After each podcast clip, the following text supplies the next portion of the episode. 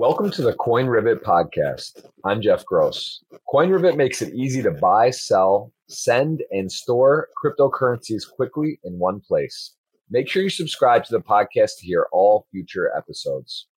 All right, welcome everyone. We have another very special guest today, the man Patrick Price, known as Aches Pat. How you doing, man? Good, man. Good. Uh, long day, but excited to be here and uh, and, and talk to you, man. It's been a while. Oh, there we go. I got the Twitch leg on the side. Well, listen, I I don't think I've seen you since what was it 20? It was like 18, 17. We ran late 17. 17 Punta Cana down there playing some poker. Before you know, we're going to talk about gaming. That's your specialty. You got a lot going on in that world. What is your poker uh, ability, and and how much have you played? Just so we got can appease the the poker side of the the podcast, the people in here listening and want to know. Yeah, so I was a big poker fan. Um, that's kind of how I got that opportunity to go to Punta Cana. Um, I think it was the Punta Cana Poker Classic. Um, a contact at Twitch, um, obviously from my gaming background, had messaged me and knew I was into poker. Um, presented me with the offer, and I don't know. I don't know how to gauge my skills. I don't remember what I placed in that tournament. Um, I'd like to think I'm an above average player, but uh, but yeah, no. I've always had an interest in poker. Always watched the the big events, um, and definitely something I want to dive back into. Being in the U.S., it's always tough. Um, but yeah, that's kind of kind of my thoughts on poker. very, very nice. And so you you dove into game. You're 27 years old. Uh, we'll talk about your next sort of phase chapter that you're, you're moving into uh, in development and gaming and, and cover all that. But give me kind of how you you broke into competitive gaming and what it was like. You know, with the family. What were they saying? Because you know, I grew up. I played video games. I'm a little older, 35 years old, but there wasn't Twitch. There wasn't this this sort of um, world and sports and scholarships what was it like for you to tell your family friends like hey this is like my job and i'm going to be i'm going to be doing this for a living how, how did you kind of get into it and how did they receive that? For the longest time it was it was borderline impossible. Um, so i grew up in a pretty sports dominated family. Uh, my brother went on to play a little bit college baseball. We were a big baseball family. Um, and so for me i had always been a gamer. I mean i had an older brother right? He's six years older than me. So um, i was kind of at a young age getting those access to early gaming systems and stuff. Um, and yeah, I just fell in love with it. Um, even on the very casual side to start, um, playing every shooter I could probably get my hands on. Uh, it wasn't until about 2007, 2008 that I really realized this competitive world, right, existed. Um, obviously, the money was nowhere near what it was today. So, you know, me being late middle school, early high schooler, kind of explain to my parents why I'm putting so much time into this and hey, can I have $25 for an entry fee for a tournament? Um, it, it, was a it was a weird convo back then because it wasn't something that had a uh, you know it had no precedent. No, it wasn't really known. Um, and then yeah, I eventually I decided that you know this was something I was super passionate about. I wanted to go full time with. Um, so I ended up quitting quitting playing sports, which that in itself was a convo with my dad that was pretty difficult. Um, but yeah, and then you know, it wasn't until about I started making a little bit of money. Right back then, it was just online tournaments. Maybe I'd win fifty bucks, hundred bucks. Um, but those little checks started adding up, and my parents got to the point where you know, as long as I kept my grades up, they were gonna they were gonna be cool with it.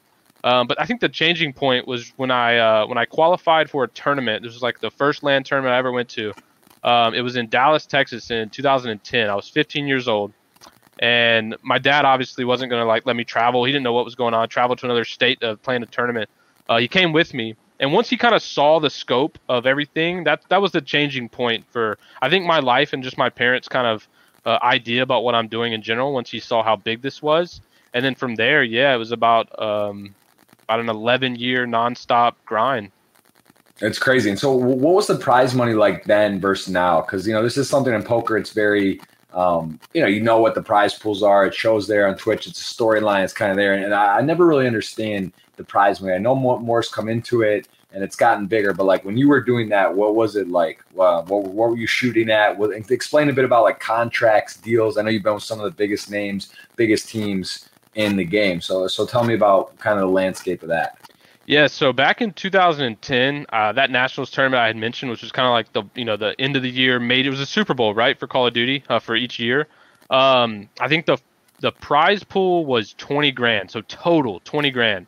Uh, we ended up getting second. I think my team took home like six, so it was like 1500 each. Um, I, I, actually I said this the other day. I, I, didn't even break even with my like with my my travel, my dad's travel, hotels. Um, didn't break even. Um, there was no sponsorships really back then. No big name teams that were involved for Call of Duty. So um, you know it was all self funded travel and stuff like that. Um, and then yeah, the scene kept kind of developing and growing. You know, prize pools would get you know a little bit bigger each year. Um, it wasn't until about 2013 that Activision, who's the publisher for Call of Duty, said, "Hey, we're going to have these million dollar tournaments once a year." Um, that's when you kind of saw the big names get involved, and and that's when it became very serious. That was 2013. Um, I was actually a college student going for computer science, um, and I dropped and I dropped out. Right, I was like, "Hey, this is getting serious. There's an opportunity to make some real money."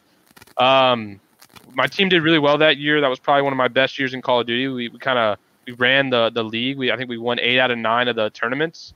Right. Um, and then I was still zero salary. We were on a, a contracted team. Uh, it was Complexity Gaming, zero salary.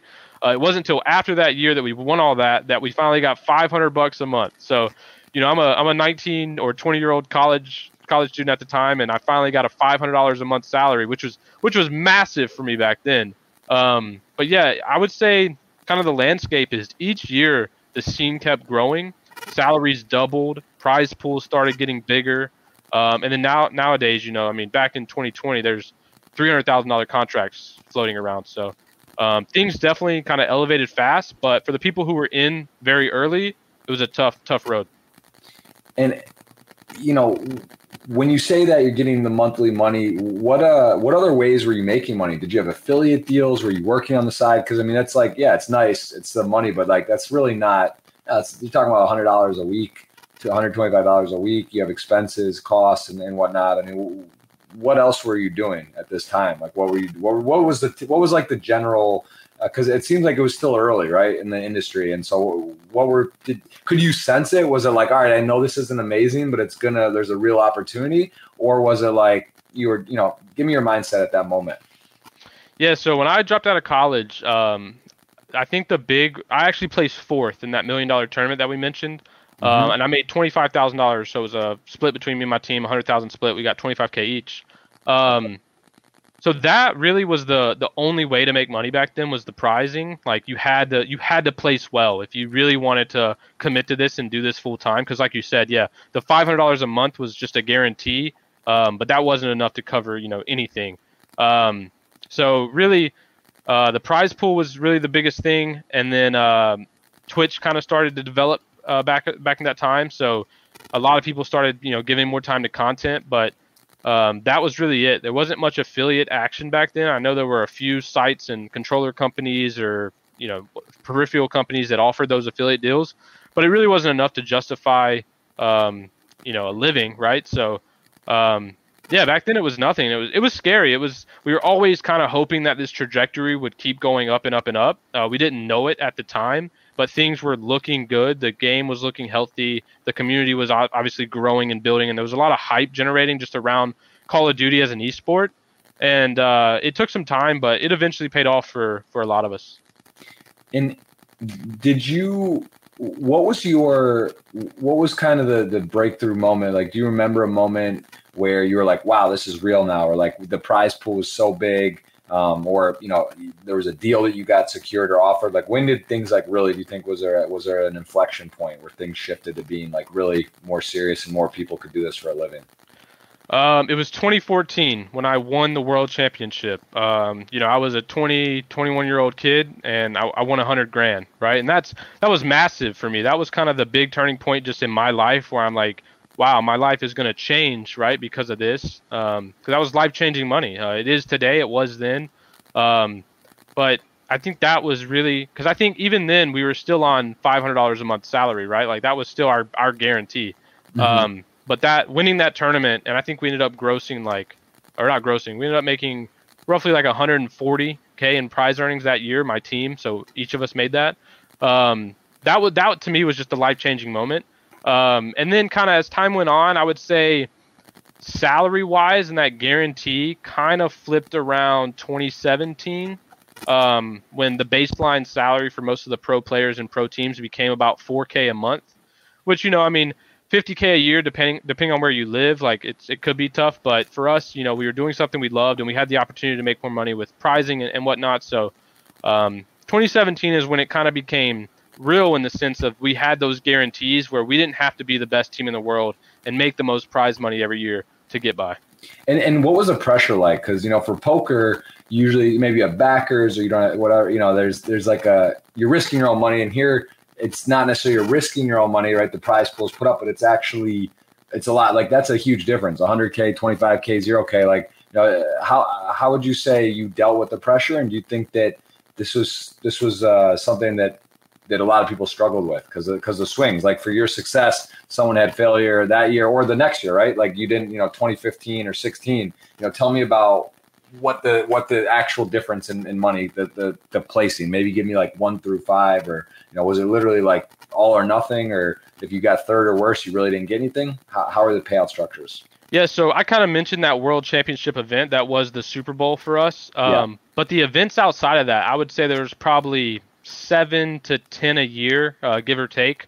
Um, and those those prize events were small, right? That was like 20k total purse, 50k total purse, um, stuff like that. So there was a ton of pressure. Um, you know, the, the the world championship was everything for every player because um, that's really where you could kind of make make some real money. Um, the other stuff was mostly just getting by, and and yeah, the the prize really fizzles out as you go down. You only pay out the top eight. 32 teams qualify for that world championship event. So like if you're not in the top eight, you basically made none.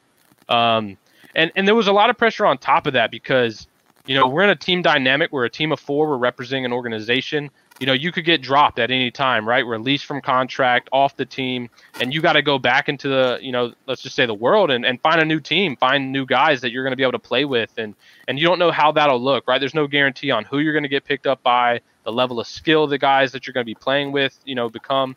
Um, so there's a ton of pressure on a lot of players, and and I think over the over the years you really saw a lot of players fizzle out, right? Like they just kind of met that point where they they didn't see the return, they didn't see the guarantee, so they so they left the scene, went on and did something else with their life. So um, I was super fortunate to have a really good stretch of years there.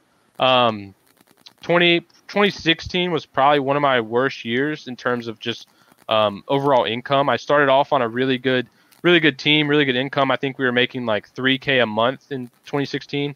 Um, but but yeah, I didn't make much prize money. Um, I probably made 20K throughout the year in prize money, and I wasn't on that team the whole year making that 3K salary. I think I it was around March that I w- or April that actually I was released from that team, and I went to making no salary. Um, so it's a it's a you know it's it's a it's a volatile world if you're not at the top. Um, and it's it's something that's you know it's kind of a risk versus reward scenario. So. Um, can, can you give me a little bit of insight on like when you say you join a team like let's take the best experience you had or one of the favorite teams you were on. Like how who is managing it? Who's the owners or a coach? Like break down when you say a team. What's your interaction with the various various roles or, or people? Like figureheads within it you know is that, and how old are the owners like that you're usually dealing with? And, and is it one yeah, so um, I was pretty uh, pretty fortunate to kind of always be the captain of my team. We always kind of had roles within the team, even even you know it doesn't really mean what captains means in sports, but kind of just like the one who's handling most of the stuff. Um, but for a lot of these teams, you know, these were major established organizations: Cloud Nine, Envy, um, Complexity. These are these are big brands, right? Evil geniuses. Um, so they have a corporate structure within them, and uh, it was kind of funny kind of seeing now um, how much you know because like back then you were basically talking to the ceo of the company right away right? Like that's just how um, i guess grassroots kind of it felt back then um, in comparison to how you know structured it is now and compartmentalized. Um, but yeah i mean these are 40 50 year old you know grown men business owners uh, who kind of just had a passion for gaming and esports and and made these teams and you know might have had investment group backing them or whatnot but um, saw the potential in kind of you know investing in Call of Duty in this space. Um, so so yeah, it was interesting. It was a lot of kind of you know going over logistics and and throwing out comparables to you know where your team ranks versus the other teams who are getting paid this. Um, so kind of a lot went into it, but it, it definitely grew as time went on and got more, I would say, more structured to how a typical business would be nowadays. But um, yeah, we were we were basically just like, hey, this is our team. We are doing this well. We placed this well at X, you know the last few tournaments. Um, we'd love to represent your brand, your team, um, and kind of go from there. And sometimes it was opposite, right? Sometimes the teams were reaching out to the players, like or, or the the organizations were reaching out to the teams, like, hey, we want you guys to come and be our team. Um, so it, it kind of varies, but um, for, for, you know, I was a 19, 20, 21 year old kid back then. Like that was always a kind of nerve wracking and it was a learning experience that I kind of learned real fast on how how some stuff works on the on the business side.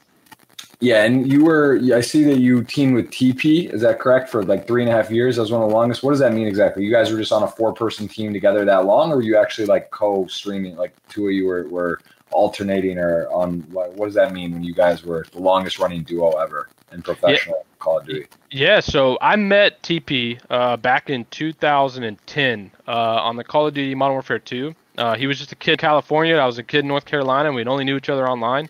Um, but we teamed nonstop for about four and a half years there, right? We were always two of the four guys on our team, and we kind of you know switched members out um, a couple years, but but we just yeah we had a long a long streak and we had a lot of success together. We got along really well, and we liked how each other played the game and thought about the game.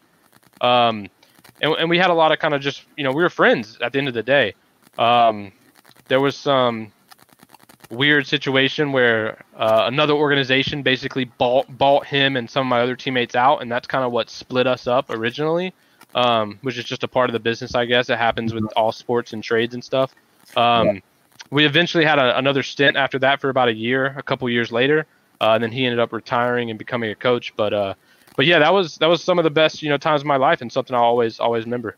Very cool. And is this now with you know there, there's scholarships right? Universities there's league of legends teams and call of duty. Could you maybe give me a the most standard i guess is different for conferences and things? Like i think i heard something about the big ten giving scholarships for league of legends. Correct me if i'm wrong or could you tell me a little bit about the college landscape and and, and different leagues and and uh, scholarships and, and what's being offered for for universities for gaming right now yeah, so the, for Call of Duty specifically, uh, there's something that just kind of you know uh, developed over the last I'd probably say two years. Uh, it's called the CCL, the College Call of Duty League. Um, and actually, some of my friends now are actually playing in it, right? So they're offering these scholarships to go and attend their schools and get their degrees, and you know they're going to be a part of that college team playing in this college league. You know, nationwide, there's a bunch of bunch of colleges involved. Um, and but so like, give me an example. Is it the Big Ten? Is it Ivy leagues? Is it Pac-10? Is it like random? Like how how wide uh, and far does it go? I'm not I'm not sure how big it goes in terms of you know the specific universities. I know there are a few big names that are involved. Um, I don't know the comparison exactly. To kind of break down the structure, there's the Call of Duty League, which is kind of the pros, top of the top. That's where they're playing. There's 12 teams.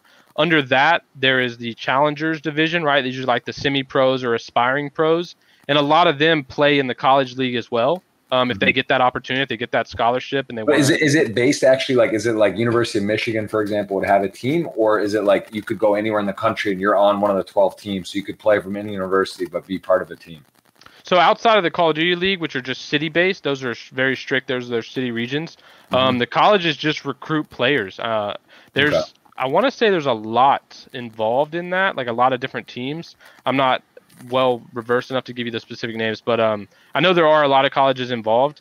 Um, I know there's one in uh, the one I'm familiar with is Ottawa, who just won last year's college um, college league. But um, yeah, I don't I don't really know how it relates to the NCAA, um, but I do know there are a lot of colleges participating in that and offering those scholarships. That's cool. And when you were in college, and just now from your friends that are, and you know, is it like how would you rate or review? Because I mean, COVID's been crazy, right? There's things have gone more digital. Everything's kind of, I think, Twitch in particular, these type of platforms have really gotten more popular. People are aware of them. Is it? Would you relate the kind of clout or excitement? Is it is it on par or similar? You know, are people getting noticed and stopped? And like, is there like a big fan base within college? Like, will people recognize you or recognize others that are that are streamers now? Is that becoming like a, a, a would you call it like in the same class as sort of being an athlete, maybe at like, you know, maybe not like the star football player or basketball, but like, you know, soccer, baseball, like people are like see you around and they stop you and say, Hey, or I see your stuff. Like you get that a lot. Yeah, I actually did get that a lot, surprisingly a lot. Um, when I was in college, uh, the first time it ever happened to me outside of like a tournament event, Um, I was at a Chipotle with my girlfriend, and this this random guy, never met him before, walked up behind me, and was like, "Are you Aches?" I was like, "Yeah," like, but that kind of caught me off guard because I was really the first time in a real world scenario that I hadn't hadn't had that experience. Um, I would say that grew and developed over time. As you know, these you know, I, obviously I amassed a bigger fan base, and a lot of people did. Um, as far as the athlete comparison, I would say we're not quite there yet. We're getting there. It's obviously a lot, you know, a lot more global and bigger for the, for these big athletes. But um, content creators, you know, th- these big Twitch and YouTube stars, I would say they're on that level, right? And if not bigger than that level, um, for the age group and the demographic that they're kind of, you know, their audience is. Um, you know, let's just use Ninja, Courage, right? Those guys are superstars in this gaming world. Um, I, I, they probably go anywhere and get recognized. Wouldn't matter um, they're just kind of global powerhouse names. So um, I, would say we're on that path. But for Call of Duty specifically, I mean, there are some big, you know, esport athletes who would be kind of in that notoriety group, right? Scump for Call of Duty is probably one. Uh, Nadeshot, who used to compete and now owns 100 Thieves, which is a mega brand. Um, a lot of the FaZe guys. So I would definitely say it kind of, you know, there are tiers to it, but but it's definitely on that level. For sure. And you know, would you say how healthy is the gaming industry right now? Like new games, the graphics quality, players coming in. Are you, are you aware and alert to statistics? And would you say the game is like, is it just getting stronger and stronger? Because like the younger the kids are starting, and then people that are older keep playing. And, and what I'm gonna ask you like 20 questions at a time. That's all I can do. So sorry if I no if gotta break it up. And then we'll start with that. I got more. I, I keep thinking of interesting things, and I'm just so no problem. So uh, yeah, give me give me a bit on that. How's the health of the industry? I would probably say it's healthier than it's ever been, and it's on a trajectory to keep going up. Um, you know, when you kind of look at the entertainment spaces in general, I think I think gaming is much more bigger than like uh, you know movies and the box office and stuff like that. I think um, it's getting to the point. I don't. I remember seeing the number of just like how many people worldwide are just gamers in some fashion. I know mobile games really kind of dominate. Um, but the, the console generation and even PC games now is growing, and I think it'll continue to grow. Um, I just think gaming's huge. and I think it'll always be huge. I mean, you know, see you see all the news of the metaverse and stuff. It's always going to play a part. You know, we don't know what Web three is going to look like with gaming. Um, I think I think it's just something that's going to be here and it's going to be here for a very long time. So um, I would say it's at you know all time highs in terms of healthiness, and it'll just keep going up.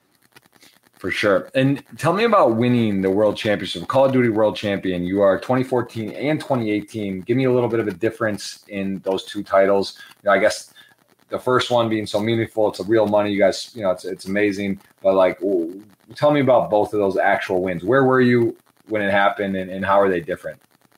Yeah, so in 2014, I was still living here in North Carolina, um, and I was on the best team. Right, we were the best team at the time. We kind of went into that event and you know expecting to win. That was just kind of uh, where we were in the rankings.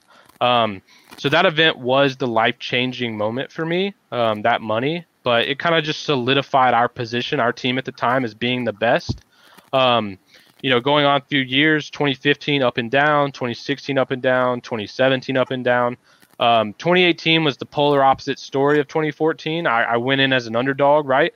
Uh, my team was good. I was on a very great organization in Evil Geniuses, and we were making, you know, great money. But um, you know, we didn't we didn't have a lot of success that year. We had a lot of inconsistent performances, but we went to that term as the underdog. We were in Columbus, Ohio. Um, the one before that, 2014, was in LA at LA Live, so it was a it was a big event. Um, but yeah, we were in Columbus, Ohio, um, and I, would say we probably went to that tournament as a top eight team. You know, somewhere in that ballpark, but definitely not looked at as the best. Um, and we just had a great run. We, I mean, um, the team, we were so well prepared. We actually, I was living in Illinois at the time, uh, in a team house in Evil Geniuses, and we we basically boot camped for like a month, right? Like my whole team, we were there. We were practicing eight hours a day, and that's something that a lot of people don't realize. You know, when we're Call of Duty, we're professionals. We're playing eight, nine, ten hours a day, nonstop, every day, Monday through Sunday. It doesn't stop.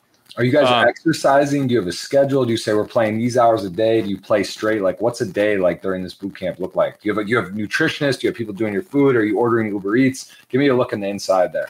So back then we were definitely ordering Uber Eats, um, but I'd say the gym became a priority for a lot of gamers, just in general. I think that that kind of I don't know when that stigma changed. That happened with poker too. There was like yeah. a real shift where it's like lazy and whatever until like all right, fitness and mind is important. Oh yeah, it's priority one. Uh, I know a lot of players who were gym scrim, gym scrim, like that's that's all they do.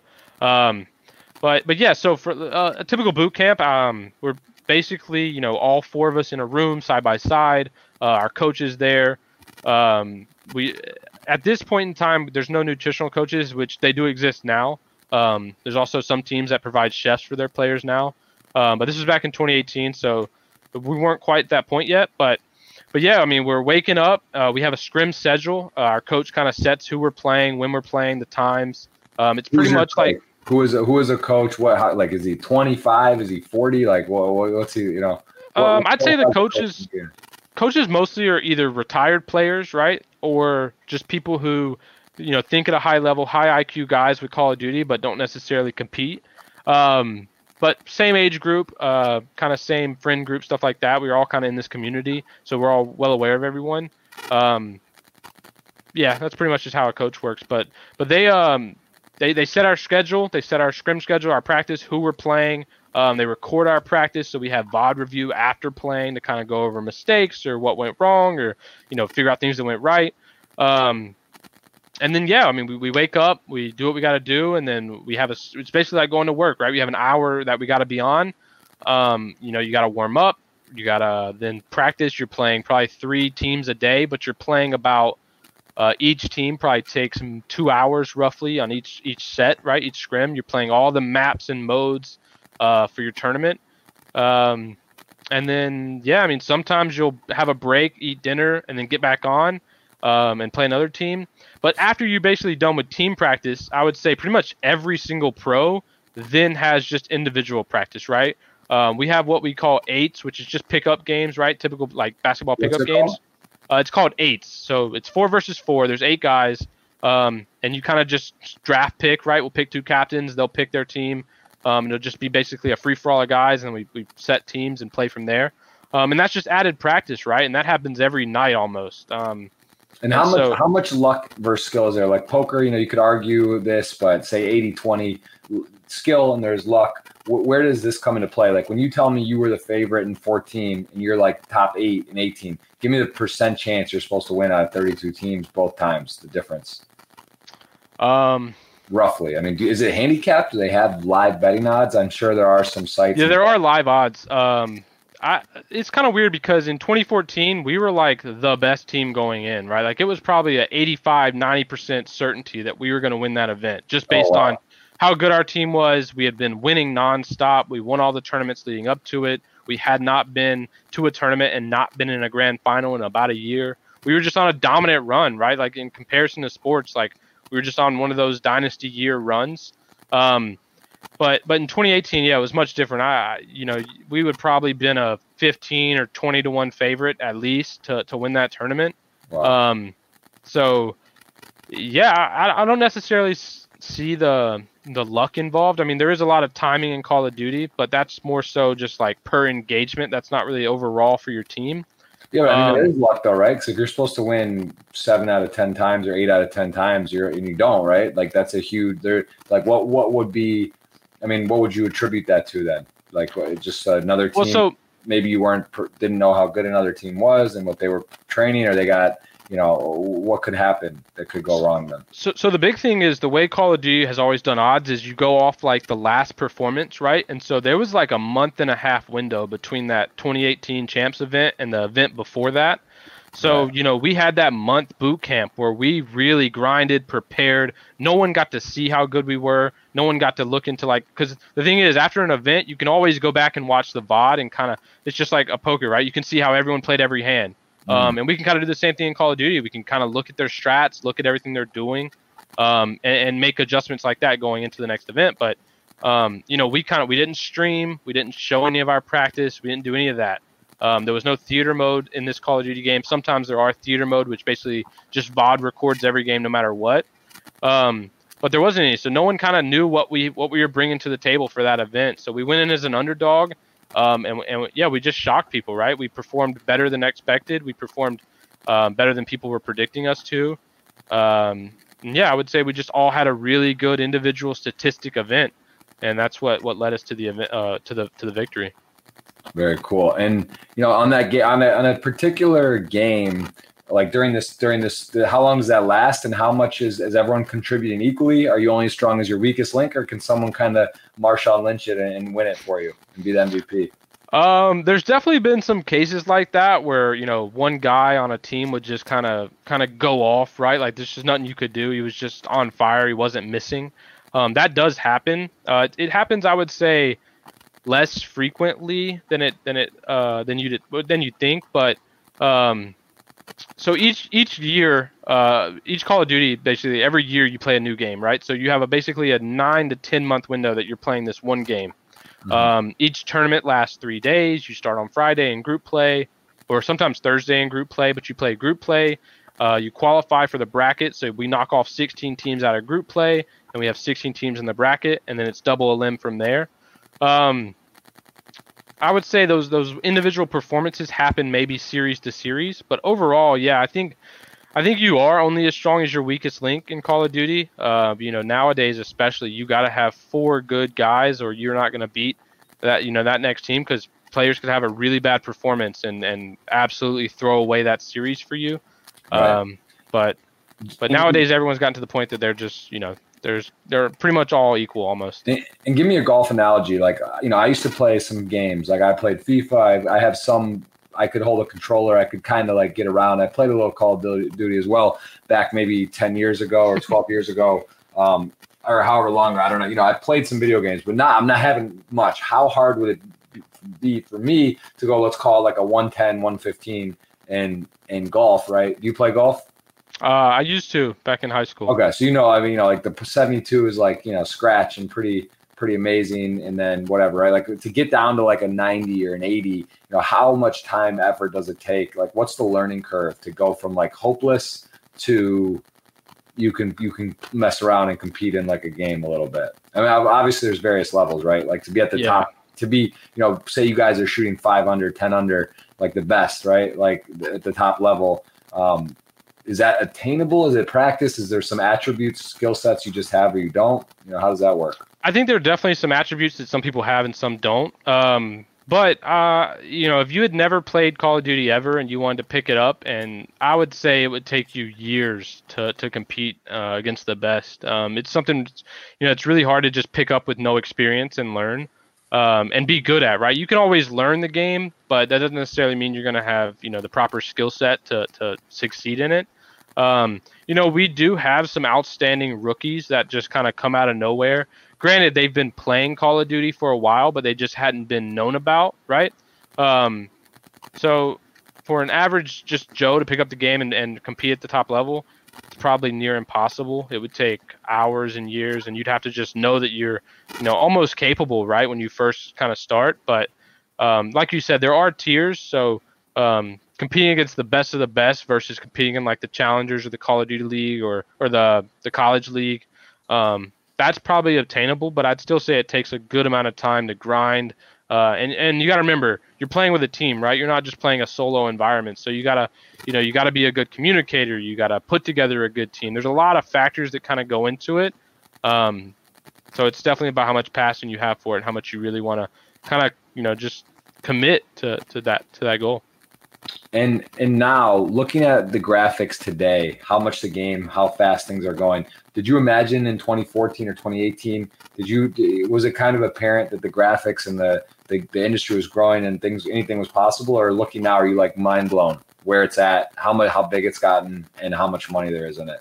Yeah, when it when it comes to graphics, man, I used to think like every year I was like, wow, this got so much better, right? Like even back when the the Xbox One came out, when we went from the 360 to the One, that generation jump, I was mm-hmm. like, wow, these graphics are nuts. And and now when you make those comparisons, you're like, damn, that game looked like shit, right? Like, um, so it's it's crazy to me the the amount of technological just development in general um, that's happened, but but yeah, in terms of prize pool, I I, I could have never expected where it is today. I mean, what is it? What is it now in this in this particular game? Um, so for Call of Duty, the the Pro League, right, the best of the best, the twelve teams. Um, I think they're playing for about a seven to eight million total purse across the year, um, and that's guaranteed prizing, right? And it's just for twelve teams. There's not thirty-two teams. There's only twelve of those guys. So I think they pay out the top eight roughly for each event, or top four so I mean, you have a very good chance to win a good chunk of money. I think uh, a good example is FaZe won pretty much, you know, a, a lot last year. I'd say about half at least. And they won the major. Um, I think each of those guys walked away with like 600k each. So I mean, and a lot of those guys are 20 years old, right? So that's that's major, right? 20 years old making 600k, and then that's just prize money. Those guys are probably all on three to 350 thousand dollar a year contracts. So you know, the best of the best in the world in Call of Duty right now are probably eclipsing a million dollars a year um, as 20, 21 year old, you know, old kids. And, and when you say the best, is that is that streaming incorporated, or is that just basically playing the ability to play the game, or is that is that coupled in with their their stream presence and and Twitch and all that? Yeah. So I just factored in just raw salary. They're guaranteed from what the organization they're on and prize money, right? Um, there's no telling. You know, there's there's some big names in Call of Duty. Scump is one of them. He's probably, you know, I don't want to speculate and get it wrong, but like I said, he's on a 300 plus thousand dollar contract. He's probably making minimum $100,000, $200,000 a year in, in prize money. And then on top of that, you know, his stream and YouTube success is probably bringing in a million, two million. Um, so it varies, right? Like it, it's kind of there's a big gap between the the big brands at the top and you know the guys who are making the real money with content, um, and affiliates and, and sponsorships and stuff like that. Um, so it's really kind of hard to gauge because there is a very big shift in the guy at the top versus the guy at the bottom. But but yeah, I mean it's a healthy living for pretty much all these guys. So um, that if you're in the pro league, you're you're making a handsome living. Very cool. And how does how does Call of Duty compare to other esports games? You know, can you give me sort of the totem pole on League of Legends and Call of Duty and now um, what Fortnite? Like, what, what what are like the hottest, most popular games, and how does that change year to year? Yeah, so Call of Duty kind of shifted. Um, you know, back in 2019, they announced that they're doing this 300 million dollar league, um, where each basically, and a lot of a lot of sports kind of, you know, um, the Kraft Group is involved. Um, kind of give you some names off the top of my head. Um, the Kroenke, who owns the Rams, they're involved in LA. There's a lot of big investment groups. Um, Seattle has the guys who own the Canucks behind them. Um, but yeah, they paid twenty five million dollars, a franchising fee, to get involved to to you know pick basically a market, right? They picked a city, um, and that's kind of the structure. So those guys then own that spot. There's only twelve of them available currently. Those those organizations own that spot. They recruited staff and teams and and, and went from there. Um, and other esports do it a lot differently. I think Riot, which owns League of Legends, does it a lot better. They did another franchise league, but it worked a lot differently. The buy-in was a lot lower than 25 million, which Call of Duty got a ton of slack for. Um, and they basically there wasn't a city-based model. The brands got to stay the same brands that bought in, and they all play in one location. Um, Fortnite does it a lot differently. They have a much more open ecosystem where it's kind of more of a free-for-all, right? Like um, every team can just fun, you know, pick players. And Fortnite, Epic Games is you know just providing these tournaments. So the ecosystems look a lot different in Call of Duty. Uh, I don't know how to really gauge Call of Duty's success currently. Um, I wouldn't say it's a tier one esport at the moment in terms of just comparing it to Valorant, CS:GO, League of Legends, right? Dota, these powerhouses in esports. But um, I'd say we're hopefully on the right track, and um, you know, depending on how the franchise model goes that we're currently using, it could could shift that.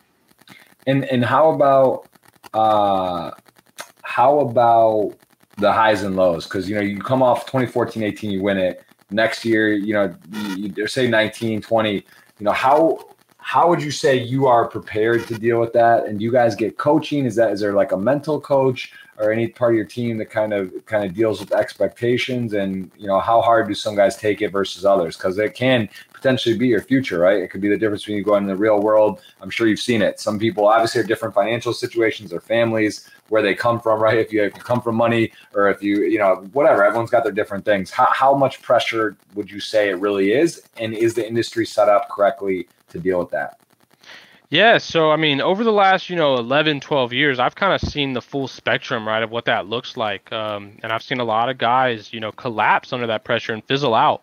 Um, I think it is a high stress environment, especially when you're considering, you know, everything at, at stake, right? You might, if you have a bad tournament, you might get dropped, and there's no telling if you're gonna, you know, get back on a pro team and get back that that livelihood situation. I've, that's happened to a ton of players. Um, it's still happening to this day.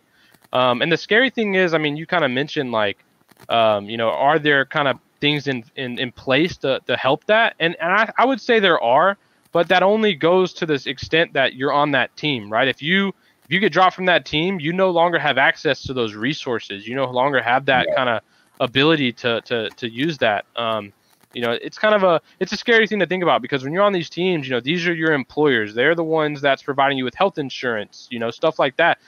You get dropped and released, like you get a small severance for based on your your you know your monthly salary, but then you're let go and you got to kind of figure it all out. And if you don't get picked up by another team, you're basically starting at square one. So um, you know, it's it's it's definitely a scary thing to think about for a lot of players. You know, depending on their situations, but um, you know, it's hope it's hopefully something that will you know continue to improve. Yeah, I mean, it's probably similar to NBA or Serie A or any major league too. The top teams are well funded, or the you know, it's a big difference between one through four and down the down to the, the relegation or the bottom of the the, the leagues. I'm sure it's similar, right? In terms oh, of resources, the, the help, the, the facilities, the everything. So I, I, I would say it's spot on. Yeah. yeah. Like it's they're they're definitely like the best organization in the pro league versus the worst. It is night and day difference. Yeah, absolutely. Right. And and how from what you understand with these ownerships and these teams, because evaluations have gotten pretty crazy. And I know a lot of major sports teams are involved, big names, owners, and such. Like, are people actually cashing out? Because this seems to be when I, you know, I've actually invested in a team called Clash. One of my good friends owns Furia.gg. I don't know if you're even familiar with these teams. And yeah. then, you know, Ascend, which is like Raise Your Head Gaming. Yeah. So, like, you know, these teams they start growing and there's this numbers, but the, the the there's so these prices have got so absurd, and it's like hard to really justify, or to I shouldn't say justify. It's hard to really quantify what they're worth. Are you seeing? Are people cashing out? Has there been sales really, or you know, a lot of these are really high. The, the, the valuations of these of these teams, and do you think they're justified? And you know, do you have any any any more? Would you say there's like any direct stuff you know of, or people have cashed out yet, or is it just too early? I don't think I've heard of anyone cashing out currently. Um, I do think the evaluations on a lot of these teams have skyrocketed. Um, and to my knowledge, you know, I don't think there are currently profitable esports teams, um, right. especially Call of Duty. Um, you know, where that looks five to 10 years from now, I don't know, right? That's kind of the whole thing with, you know, investing. Like, you don't know what that landscape would look like. You're hoping for profitability down the road and hoping for that opportunity to cash out. We just don't know. I mean, it's a, it's a speculative asset, right? At the end of the day, it's kind of the same thing. Mm-hmm. Um, but you know, I, I, do think there is a lot of opportunity and a lot of room for growth. Um, you know, we were talking about you know the status of just gaming in general, right? It's it's a healthy ecosystem, and and that's kind of what esports is hoping to tap into fully, right? And kind of really, um, you know, I, I think if if esports can just get to one one hundredth of a percent of just how big gaming is, then then yeah, I mean you're going to start seeing these valuations make make a lot more sense. But um, you know, a good re- a recent example is FaZe Clan, who I would probably say is one of the most successful esports teams currently in gaming. Um, you know, they're SPACing at like a billion dollar evaluation uh, here soon, which is nuts to me because you know I used to play for that that that team back in the day, and I knew all those owners. You know, they were friends of mine. Um, right.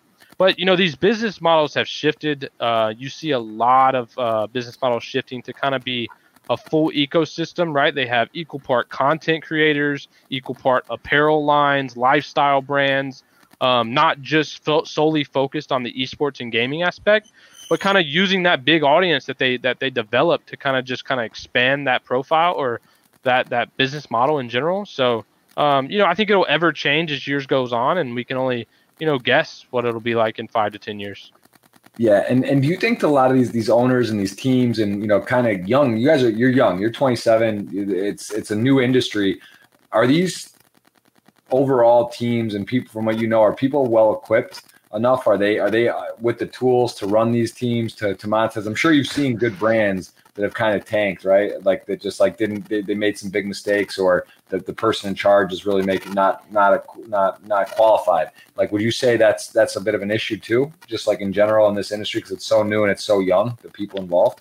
Absolutely. Um, and I think one of the biggest things is, you know, sometimes these big investments group, you know, they hire people that are, you know, coming out of college with X degree or, you know, have experience in this other kind of, you know, genre or field um, and thinking it'll translate to esports. You know, I mean, I've seen that happen a ton and it's, you know, maybe sometimes it's worked out, but a lot of the times it hasn't because, you know, I think we are a very unique industry, um, and we kind of do play by a different set of rules, so to speak. So, um, I've definitely seen that happen and play out. But, um, you know, I think it, it, it's so important for these big ownership groups, if you are getting in, to, to get the right people, right? Get people with, you know, industry experience, because I think that really goes a long way. That's something that's, you know, you can't artificially produce that. Um, because I do think the model you know was always trying to be like other other you know you know sports franchises or traditional leagues or stuff like that but um, I don't know if that necessarily works for for for esports as you know just a uh, in gaming but we'll see um, I've definitely seen a lot of those situations that played out where people weren't equipped to to run esports teams um is is your I guess I you know I do want to talk about we we we go over here and you kind of showed your so it's a you wrote a nice piece here explaining kind of about the next next chapter in in your uh, 20 years. I mean, 20 years ago started playing video games, right? Two decades of 27. So you've been in this this for a long time. Was this how difficult was this for you to decide? Okay, I'm going to head into development, the gaming, you know, move into the other side of things uh, within the industry. Talk to me about this decision, how difficult it was, and and what's going on currently. Because this is, uh, yeah, it's pretty cool, man. It's a very nice post. Thank well. you.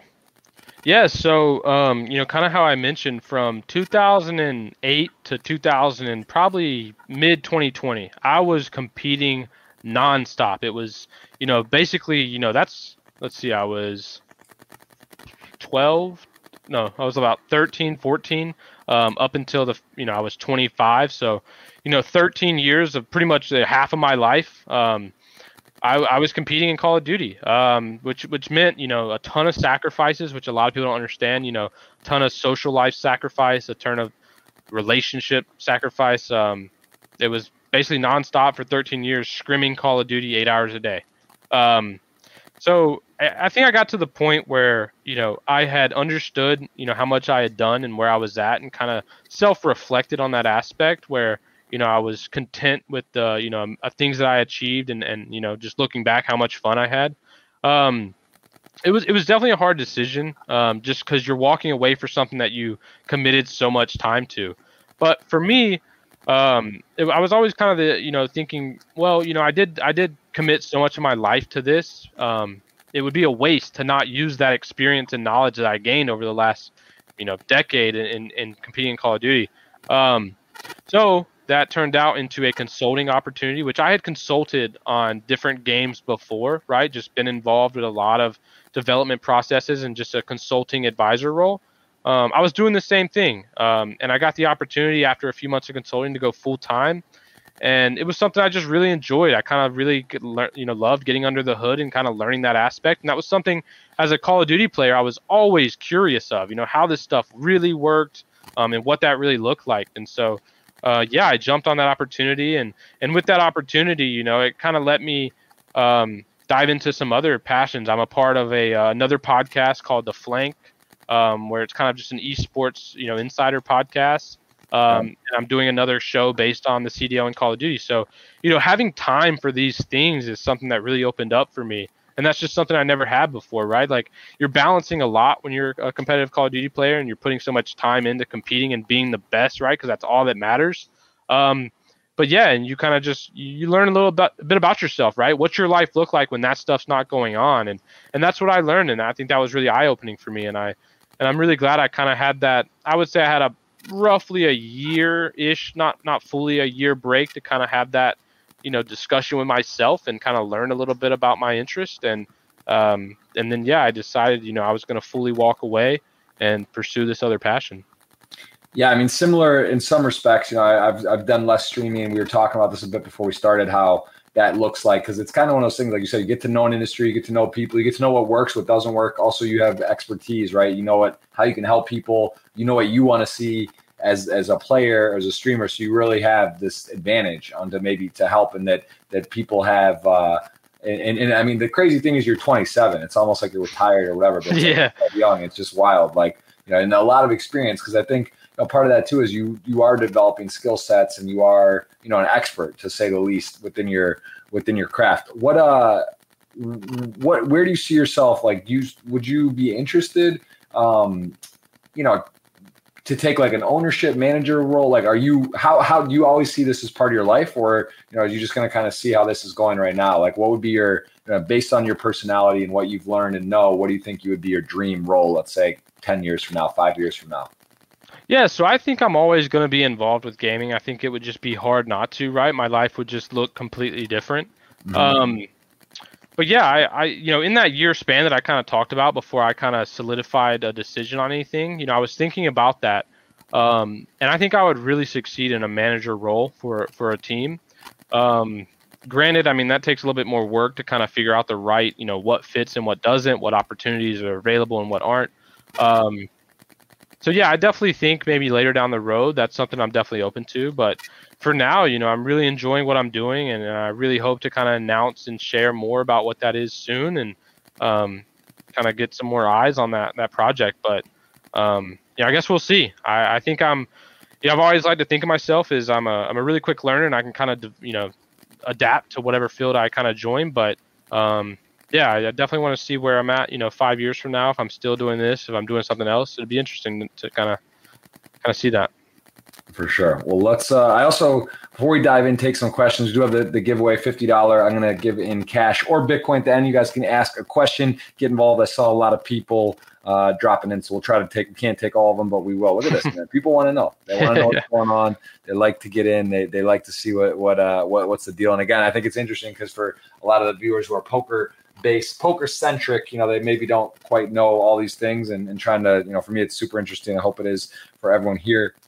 What is the uh the the space in in between for you? I saw that that was a you were the second longest ever for someone to win a world championship. The second longest gap between two major championship vic- victories. Clayster, I believe, was thirteen hundred fifty nine days. Yeah, you were uh a, a little bit I guess Just less under. than that, but that you know that's pretty cool. I mean, it shows I guess longevity and and and that you were you know gave because like you said when you came in that time like you didn't you were your team was not a favorite. You said you were coming in kind of opposite spot.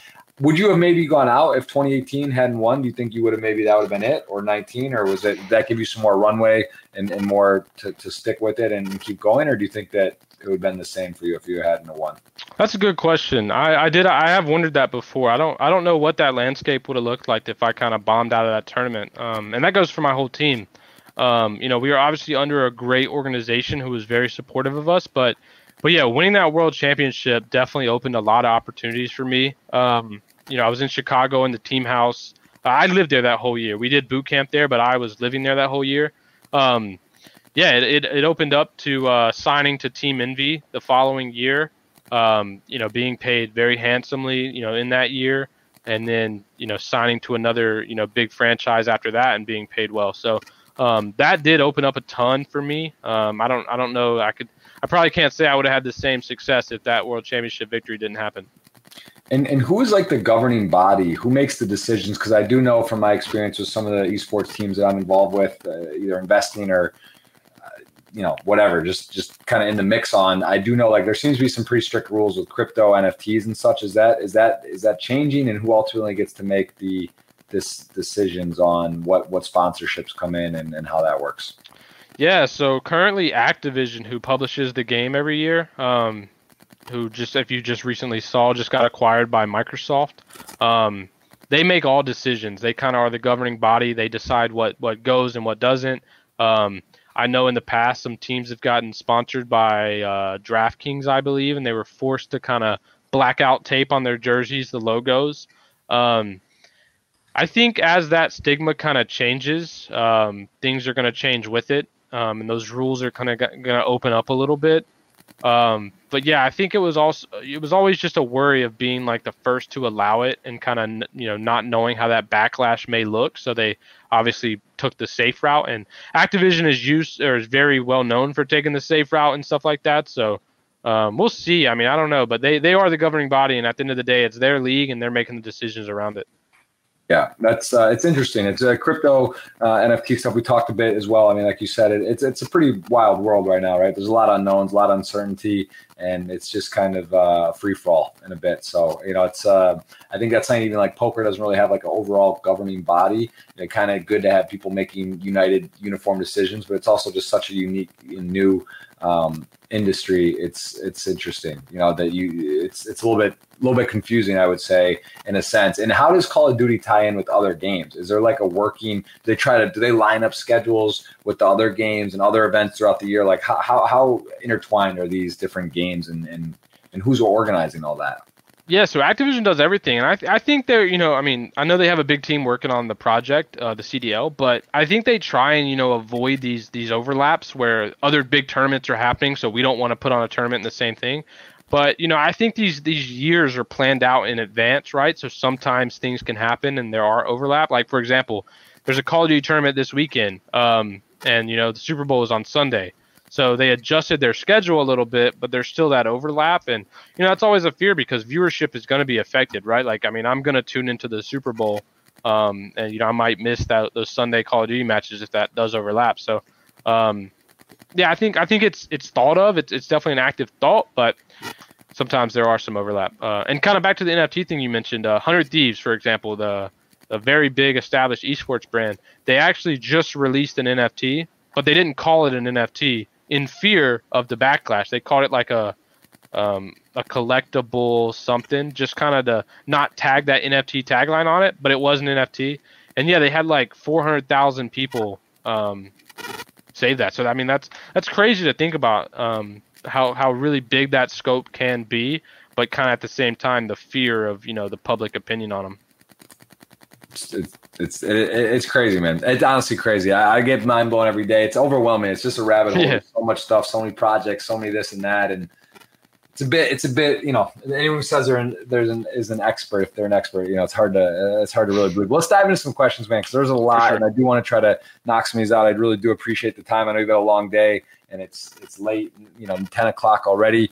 Uh, in a different world, right now you got you got like real real stuff. It's like you're not it's it's not just uh, yeah. whenever. You got like set set uh you're growing up, man. You're 27. I got the benefit of working from home, though. That's a big benefit. That is nice. That is that is pretty. That is a nice thing. That is pretty standard these days. And yeah. um, I shouldn't say standard, but more. COVID made it more acceptable. Um, all right, let's dive in. Being part of a competitive gaming world, how does one relax after a big tournament, a championship? Yeah, tell me how do you unwind, man? Because you're on a screen all day long. I want to talk about uh, some of that as well. The effects of like looking at a screen? Would you wear special goggles? You know, the lights, all this stuff. Like, what, what kind of stuff do you have to be aware of, and um, how do you unwind? Yeah, so I had, you know, unfortunately, I had always had bad vision um, before I got into gaming, but um, yeah, I mean, I think you know, if you win a tournament, you're relaxing on, you're everything's good, you got no worries, you're thinking about vacation, where you want to go to celebrate. Um, but on the flip side of that, you know, when you have heartbreaking losses, I mean, you it's hard to relax, right? Like you're going back and you're just thinking of everything that went wrong, everything that could have happened, and and you know what ifs. Um, and and it's hard to kind of not have that have that focus and that mentality because um, you put so much time into something and you don't see the result. Um, so yeah, I, I, think you know it's just best to kind of step away and take a break, um, especially after tournaments. There's always kind of like a, a, few day week period where teams don't practice right away, um, going for the next one. So um, yeah, just picking up another hobby, doing something else, getting outside, you know, not staring at a screen all day. I mean, I it's kind of hard not to just based on my generation and kind of what I grew up doing, but um, yeah, it definitely depends. Yeah, it's it's it's it's hard, right? That's uh, similar. When you're on a computer all day long and you're doing something that's mental activity, it's, it's there's there's everyone's got their own tricks and ways of dealing with it, but it's for sure you want to. I think that, that that's great advice. Uh, first time you played Call of Duty, what was it? How, did you watch it? Did you just hop right into it? Who who was the person that gave you this this blessing to to bring you into this world, this game? So when I first played Call of Duty, it was back in 2006. It was uh, the Call of Duty 2 on the original Xbox. Um, I didn't have Xbox Live at the time, and I got it like a little bit in after the game had came out, and I was actually way more focused on Halo. Um, when I started out, I was a Halo just fanatic. That's all I played. Um, so I had a very brief experience with Call of Duty, and it wasn't until Call of Duty 4 came out in late 2007 that my my interest kind of kind of changed a little bit. So that was my first kind of introduction. It was it was brief, um, but but I was very casual to it.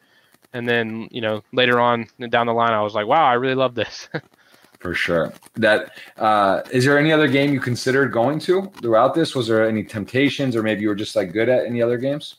Uh, I would say I'm pretty good at a lot of games. You know, I I play a lot of PC games as well. I used to play a ton of Counter Strike. Uh, recently, I've been playing a game called Rust. That game is really fun.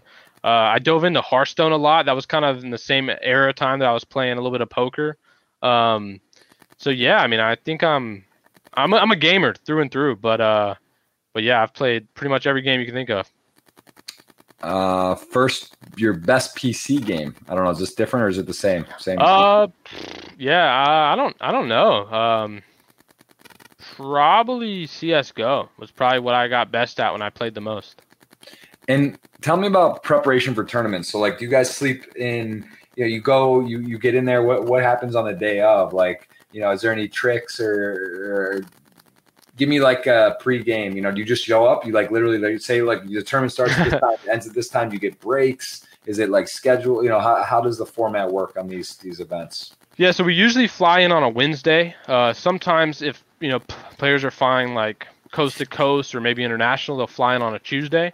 But we fly in on a Wednesday, kind of just chill. Thursday's usually the media day, knock all that stuff out, the the content, the video, whatever, the picks.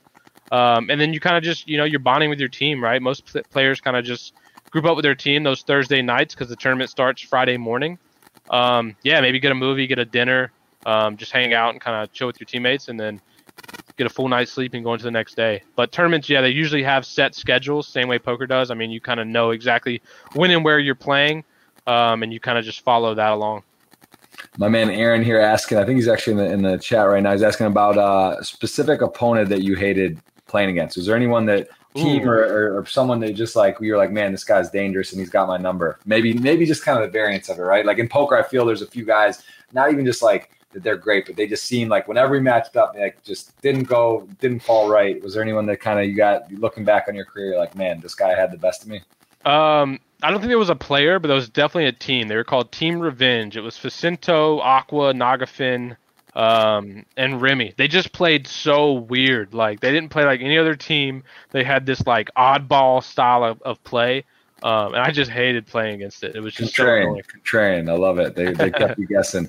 Um, if you had to choose a game to play now, which game would you choose? So, say someone wants to get into gaming, esports. Is there what's the most popular? Maybe you think sneakily has the most upside and just more most room to kind of get in uh, to to be to penetrate into the market.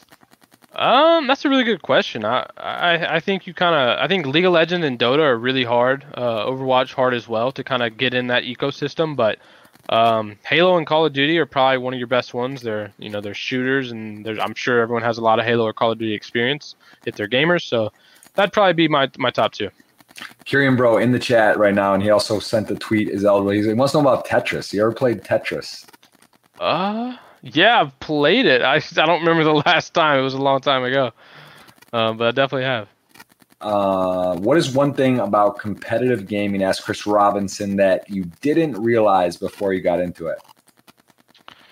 Um, how much sacrifice I would really have to make. Um, you know, there was a ton, and it kind of I would say it got more and more as time went on, and that's something I just never could have foresaw happening. Um, but again, the same on the flip side, I would have never seen the money aspect being being what it is today. And looking back on it, though, you know, you've given a lot. You've given a lot of time, effort, blood, sweat, tears. You know, I'm sure the travel part, the friendships, the memories. Um, is it safe to say you wouldn't trade it for for anything? Like, what you know, you could probably have done something else and maybe this or that, but is it like you're like this is um this is amazing and this is definitely what I wanted to do, or are you like wow I've really put a lot into it and maybe I could? Do you ever guess second guess yourself, or, or just just too much goodness came out of it? Yeah, I think if I wouldn't have had the success I did, I might have considered that, you know. But at the end of the day, I have no idea, right, where I'd be without what I've done in the last decade. I I couldn't even take a guess. I was going to school for computer science, and you know who who knows where I would ended up. But but yeah, I mean with the six the six success I had and the people I've met and everything that I've kind of endured, I there's no way I could trade it. And eh, give me what a practice regimen looks like at an elite level. You know, poker now there's a lot of th- there's a lot of solvers, right? You, you hear about backgammon, the game gets solved. Chess, there's solvers and trainers. Is there is there is there a market for that, or is that something where there's videos and people are like teaching you the the GTO game theory optimal play? Like, all right, this is the this is you know they used to give you like the cheat sheets on James Bond and in the game stops with like all the stuff in Grand Theft Auto, like the books. Is there like a is there this part of this? Like, are you spending time watching film, watching other teams? You know, give me the breakdown other than the scrims and, and what you do personally. Like, what all encompasses uh, practice and studying? Yeah, so nowadays, especially, I mean, there's teams that have three coaches, right? They have coaches for different game modes, co- analysts, coaches for for this or that. Um, so outside of that kind of like eight hour practice session, yeah, there's VOD review. Um, you know, you're thinking of optimal ways to play. You're thinking of new ways to play, things to do against specific opponents. Uh, there's a lot that goes into it. But at the end of the day, I mean, it's all about executing, right? You could have a great game plan and have everything kind of all boxes checked, but if you go into that game and you don't execute, like, uh, you know, nothing nothing came out of it. For sure. Um, uh, let's see. There's a question. Oh yeah, I mean, 2014, 2018. You, you seem to be on this this even years, big years. What do you got in 2022? What's up your sleeve? Is this is this a record? I mean, it sounds like you got a big movie made. Is this your biggest year yet, or what? Yeah, I think I, I have a some surprising news. Um, you know, I'm really hoping to kind of get it out as soon as I can. Um, I'm not sure on an exact date yet, but it will be soon, and kind of look into what I've been doing and and my plans for the future uh, with all the hilarious toxic stuff about Halo snipers, what does the COD scene think about snipers? I'm not up on what this means, but Justin Kylie asking. yeah, so uh, I, I, it's you know it's weird because the the skill level and kind of the the options that sniper have change year to year based on the game and the development team who's making the game. Um, yeah, I don't think we we think of it the same way Halo does, but uh, you know on a competitive stand, stand uh, standpoint you know, we want snipers in the game. We think it adds a, that complexity to the game. Um, but it, it comes down to just as long as it's fair and balanced, we're all for it. What about principal goal for the year? Do you set New Year's resolutions? Do you have any particular kind of goal? I want to spend this much time doing this. I want to learn a new language. Do you have anything in particular that you, you have your eye on right now? Yeah, so um, you know, as I mentioned, I am joining uh, a studio to work on a game and in game development, and I think for me, um, this is kind of like a big year to learn, right? Like I want to just be a sponge and soak in as much information as I can because you know there are things that I'm not, you know, not accustomed to, and so for me, this is just a big learning year in general, um, and you know something I'm kind of fully embracing. I'm um, doing, like I said, different things. I'm doing more podcasts, uh, stuff like that. I might dabble a little bit into streaming if I have that time, but yeah, it's kind of just a growth and a learning year for me. Makes sense. Uh, we got Ghost of M, Marco, the man, the myth, the mod, the, the absolute legend, been around. I don't know if you know him or not. He's been in the Twitch streets forever. He's here at the moment. He's asking about chess or speed chess and if you ever competed in speed chess as a kid. So I never played speed chess, but I did actually play a ton of chess growing up, um, and I and I still dabble, you know, every now and then online. Um, it's a fun kind of little hobby, something I probably wish I did more of, but um, yeah, always been a fan. Very cool. Have you ever shot from a real gun? What kind of gun, if so? Yeah, quite a few actually. Um, I mostly shotguns and pistols, but um, I actually own a SIG Sauer 2226, which was the uh, uh, it was a Call of Duty Ghost. Uh, it was like the main sidearm in Call of Duty Ghost. Um, and yeah, I got one for myself. That was kind of my birthday present to me. I don't remember what year it was, but uh, but yeah, that's what I what I personally own. I, I don't want to go like I don't want to go political. This kind of this question makes me think about it though, because you know I, I have a two and a half year old. I grew up. I loved Grand Theft Auto, like the original. I played San Andreas, even I think in high school. I remember my junior year of high school. I was basically playing online poker in my free time or this GTA and the graphics, like from that first, you know, that Grand Theft Auto where it was like it wasn't really first person, right? It was like the car you're kind of in, and then it like shifted into like Vice City or San Andreas. Vice City, yeah, yeah. yeah it was just like, but um, you know, it, you can't completely ignore it. It's probably not the most fun thing to talk about, but I'm just curious from like a gaming perspective. Uh, do you think like you know I watch it, and it's it, for me. It makes me think too. Like you see these violent games, you know, even like Call of Duty, shooting games and whatnot. You could argue, I think either side, right? They're like, oh, it's like you know, lets people not go out and do it. They get to play a game, but you know, does it maybe invoke emotion or you know, you just mentioned you got a gun, like I don't know. I don't even know where to really go with it. I guess my overall question is: Do you believe that inherently this is it causes maybe more violence? Do you think it causes less? The same? It doesn't make a difference, or just makes people more aware of it? And and um, you know, what, what do you think? there are some pretty graphic games too, whether they're horror games or Grand Theft Auto or Call of Duty. You know, you're it's shooting. So so what's your stance on that? I guess just like a brief. I don't want to get I don't want to go too crazy on this. Yeah, so exciting. Um, and I mean, in terms of like you know, it's kind of like it's like a bit of a deep topic, but I just curious your overall thoughts. Have you ever considered that? And you get you get people, parents, and like you see, you know, like animal rights activists for animals. Like, is there a le- a real strong push where parents and people like all these games, you got to stop them? Do you see that as well?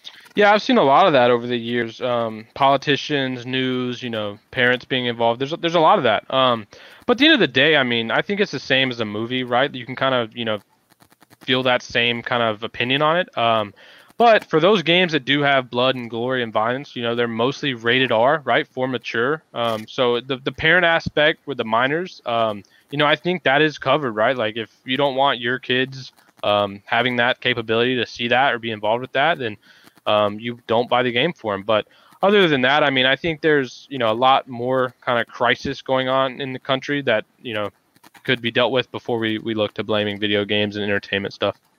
Yeah, it's uh, that's well said. Um, what motivates a champion to retire? The number of victories or the possibility of accumulating losses with the emergence of new players with the ambition to be champion? So this is from Hanyo75, uh, who asked a question about, you know, you won the championships. Was it easier to retire? I guess is the way I'll sum it up. Easier or harder to have these championships?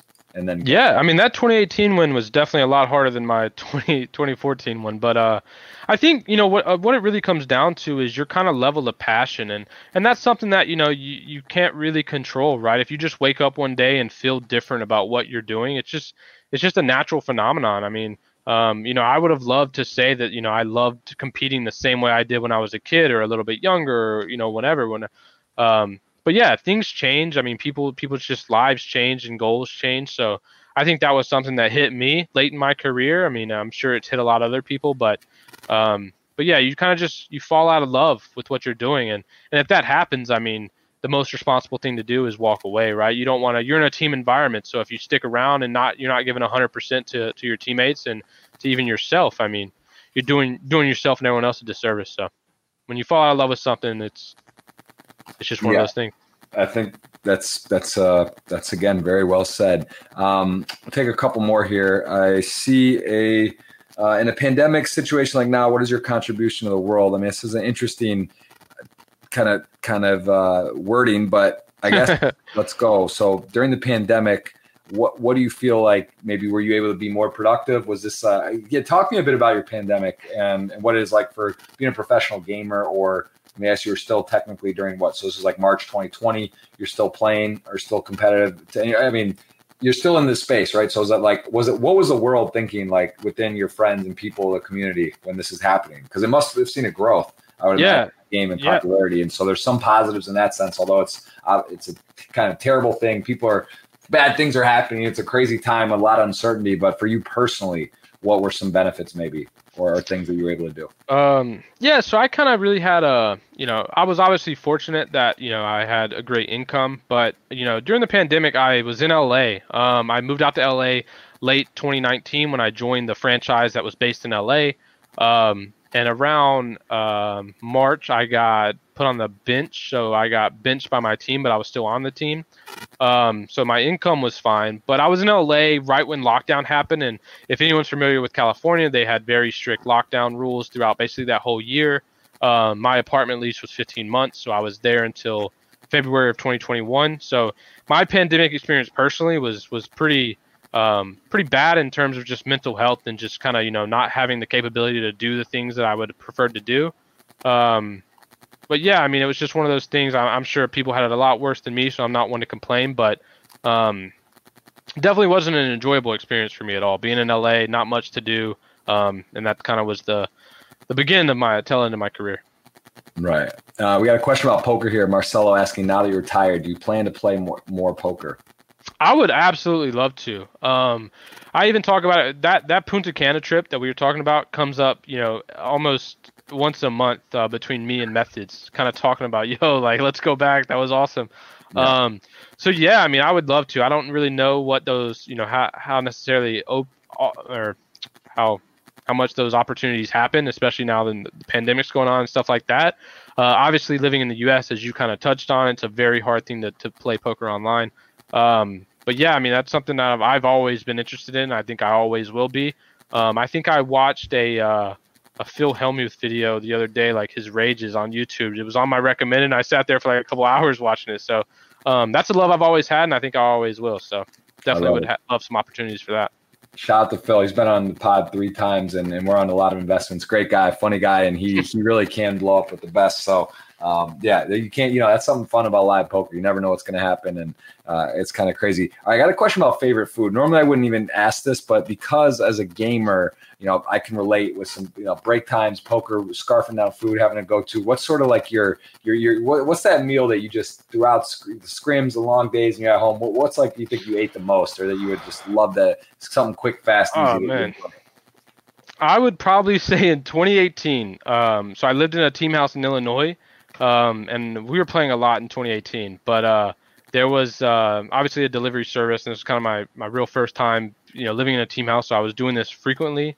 Uh, I put on a lot of weight that year, but uh, Firehouse subs, I just I think I got it like at least twice, three times a week because it was quick. It was right by the team house, um, and nice. it was something. to sub, right? It's easy to eat, but um, I don't know if that's necessarily my favorite food, but that definitely was something that I ate nonstop that year. Very nice. Yeah, we did it. We did a, a, house in Montreal with four of us for for a month, and we ate boustons. And have you ever been to Montreal? That was something. Uh, yeah, once I consulted on uh, Rainbow Six Siege, and I was in Montreal. Very nice. Yeah, six six six city, but yeah, there's uh streaming. You can't be too picky, right? You gotta you gotta find something. Yeah, quick. Get it, get it down. We got a question about VR in the chat. Games you're playing. Do you do any VR? You got thoughts on Oculus? Do you think this is a winner? Is it is where the gaming world's moving to, or is it just too far out because of logistics and like you know you put it on how are you going to stream on twitch and they don't see it? Like uh, do you think it's is it a threat? Is it good? Is it bad? Or indifferent? Uh i'm pretty indifferent right now. I think vr will be huge. I just don't think it'll be huge now. I think it's still a ways out from that kind of development. Um but i think it's it's it's kind of endless possibilities with what they can do with vr so it's something I got my eye on. Uh, I don't personally play uh, anything VR. I guess I really haven't tried it. I think I tried it at one E3 convention. Um, but but yeah, I think I think that's something I kind of want to know what it's like five to ten years from now because I think it will be huge.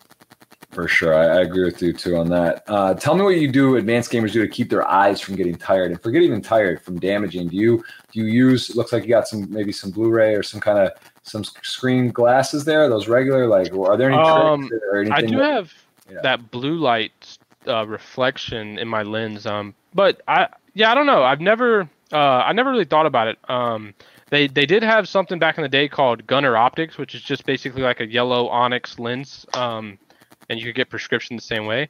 Um, but the biggest thing I do is uh, there's a program called I think it's f.lux. It's free to download on any PC. It basically orange tints your screen. So if you're looking at a screen a long time, it kind of adds that same layer where it just it makes it less hard to look at. So that's something I think I've used for six, seven, eight years now. I can't remember. Uh, simple program, just tints your screen basically. Mm-hmm. Um, that'd be the one thing I suggest. Very nice. That's a good idea. Actually, I don't do that. Um, and what about the, the age for gaming? We got some questions about age and being too old or not, or what, what's like the, you know, in soccer, football, there's the age, the prime. What, what's the prime age currently of a gamer? Yeah, I mean, um, I'd probably 18, right? Because we kind of mentioned that, you know, rated M for mature thing. That's kind of like where a lot of games are nowadays. Um, so I think the for a professional gamer, um, I guess we'll say 16, but 16 to probably 30 is that range. I think, you know, after 30, if you still have the passion and interest, uh, by all means, keep going. But I think, you know, you know you know how that goes you, you reach that age where things just change in life for you you might be settling down with a family you might be thinking about kids um, there's just a lot of factors that go into it where your interests are just automatically going to shift. So I think that's probably the the safest range, that 16 to kind of 30, with the the middle being the peak. Makes makes perfect sense. Um, what's your favorite COD? Which one was your your favorite one? Oh, uh, probably probably Black Ops 2, which is the year before uh, I won the World Championship. So it was 2013. Um, so we we lost the big tournament. That's the one I let I, I told you I got fourth in. Mm-hmm. Um, we lost the major one, but we won all the small ones after that. And um, yeah, I think that was just kind of like the start for everything for me. Is that year um, going on that run, and then just it just set up everything else, and I just had the, probably the most fun that year. Uh, and well, do you know this person, Hertzdog? He's asking, do you think he yeah. help the EG champs run? You know who that is? Yeah, I know who that is. Um, he's been a been a big supporter of mine for a very long time. Um, so hey, man, I appreciate you, but uh, yeah, I mean, hey, all support helps at the end of the day. That's awesome. I saw Scott Ball giving you some love too. I don't know if you remember yeah. him or know him from. Hey, that's the one who uh, hooked me up with the opportunity to go to Punta Cana. That's awesome. He actually Scott. He, he did. I don't. You are you familiar with what his poker run he just had recently? No, I'm not. What happened? He, he won two World Series of poker bracelets this summer and uh, a lot of money, like you know, no kidding. And he got a Player of the Year at the World Series for the No Limit events, right? Shout like, out Scott. Yeah, that's awesome. Yeah, and he's he just was on the podcast as well, but um, he's got his agency going, doing doing well, and um, yeah, he's he's on fire, man. He's playing yeah, like it's been a little while since I talked to him. He's doing really well. That's awesome. Um, uh, catch up. For sure, yeah. Well, uh, I'm sure I'll, I'll, I'll, give him a shout, and he is he's definitely crushing poker right now. Um, all right, well, listen, I think there's just a lot of positive words here. Uh, oh, let me just we'll do this last one because this is kind of like a wild, an injury. Is this true? He says, "Big fan. What what thoughts on winning kept you focused when you injured your thumb and won a championship? Was there an actual injury here?" Yeah, so uh, I just kind of give you the rundown of the story. It was uh, 2014. Um, the new Call of Duty Advanced Warfare just came out. Um, we were at a tournament on Thanksgiving weekend. Actually, it was really funny. We are in Columbus, Ohio. Um, I cut my thumb on a uh, a glass picture frame in the hotel room. Okay. Um, basically, like right here, on that kind of like underneath thumb skin right there. Um. I went to the ER. I got six stitches to close that up. Uh, I didn't sleep any that night. Tournament was at 10 a.m. that morning. I got back to the hotel at like eight. Uh, no sleep. Um, first series I played, I got absolutely shit on. I probably had the worst series I ever had in my career. Um, we are in loser bracket, and then we bring it back and we win it all in two best of fives in the grand final.